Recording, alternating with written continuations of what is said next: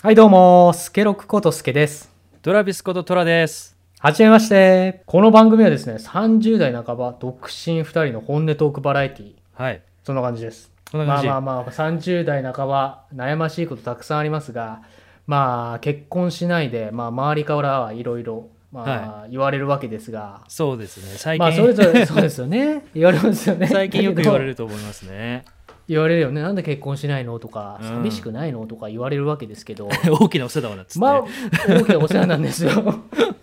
我々2人、まあまあ楽しくやってまして、まあうん女の子も大好きで、まあうんいろいろ、これからも女の子とデートしていきたいななんて思ってるも、思ってたりもするわけなんですけど、はいはいはい。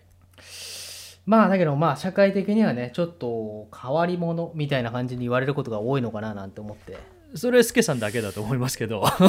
いやいやいや えトラさんも一緒ですよ。トラさんも一緒 だよ。本当ね。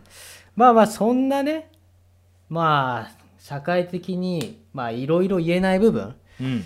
まあ、しうん、あるわけですよ。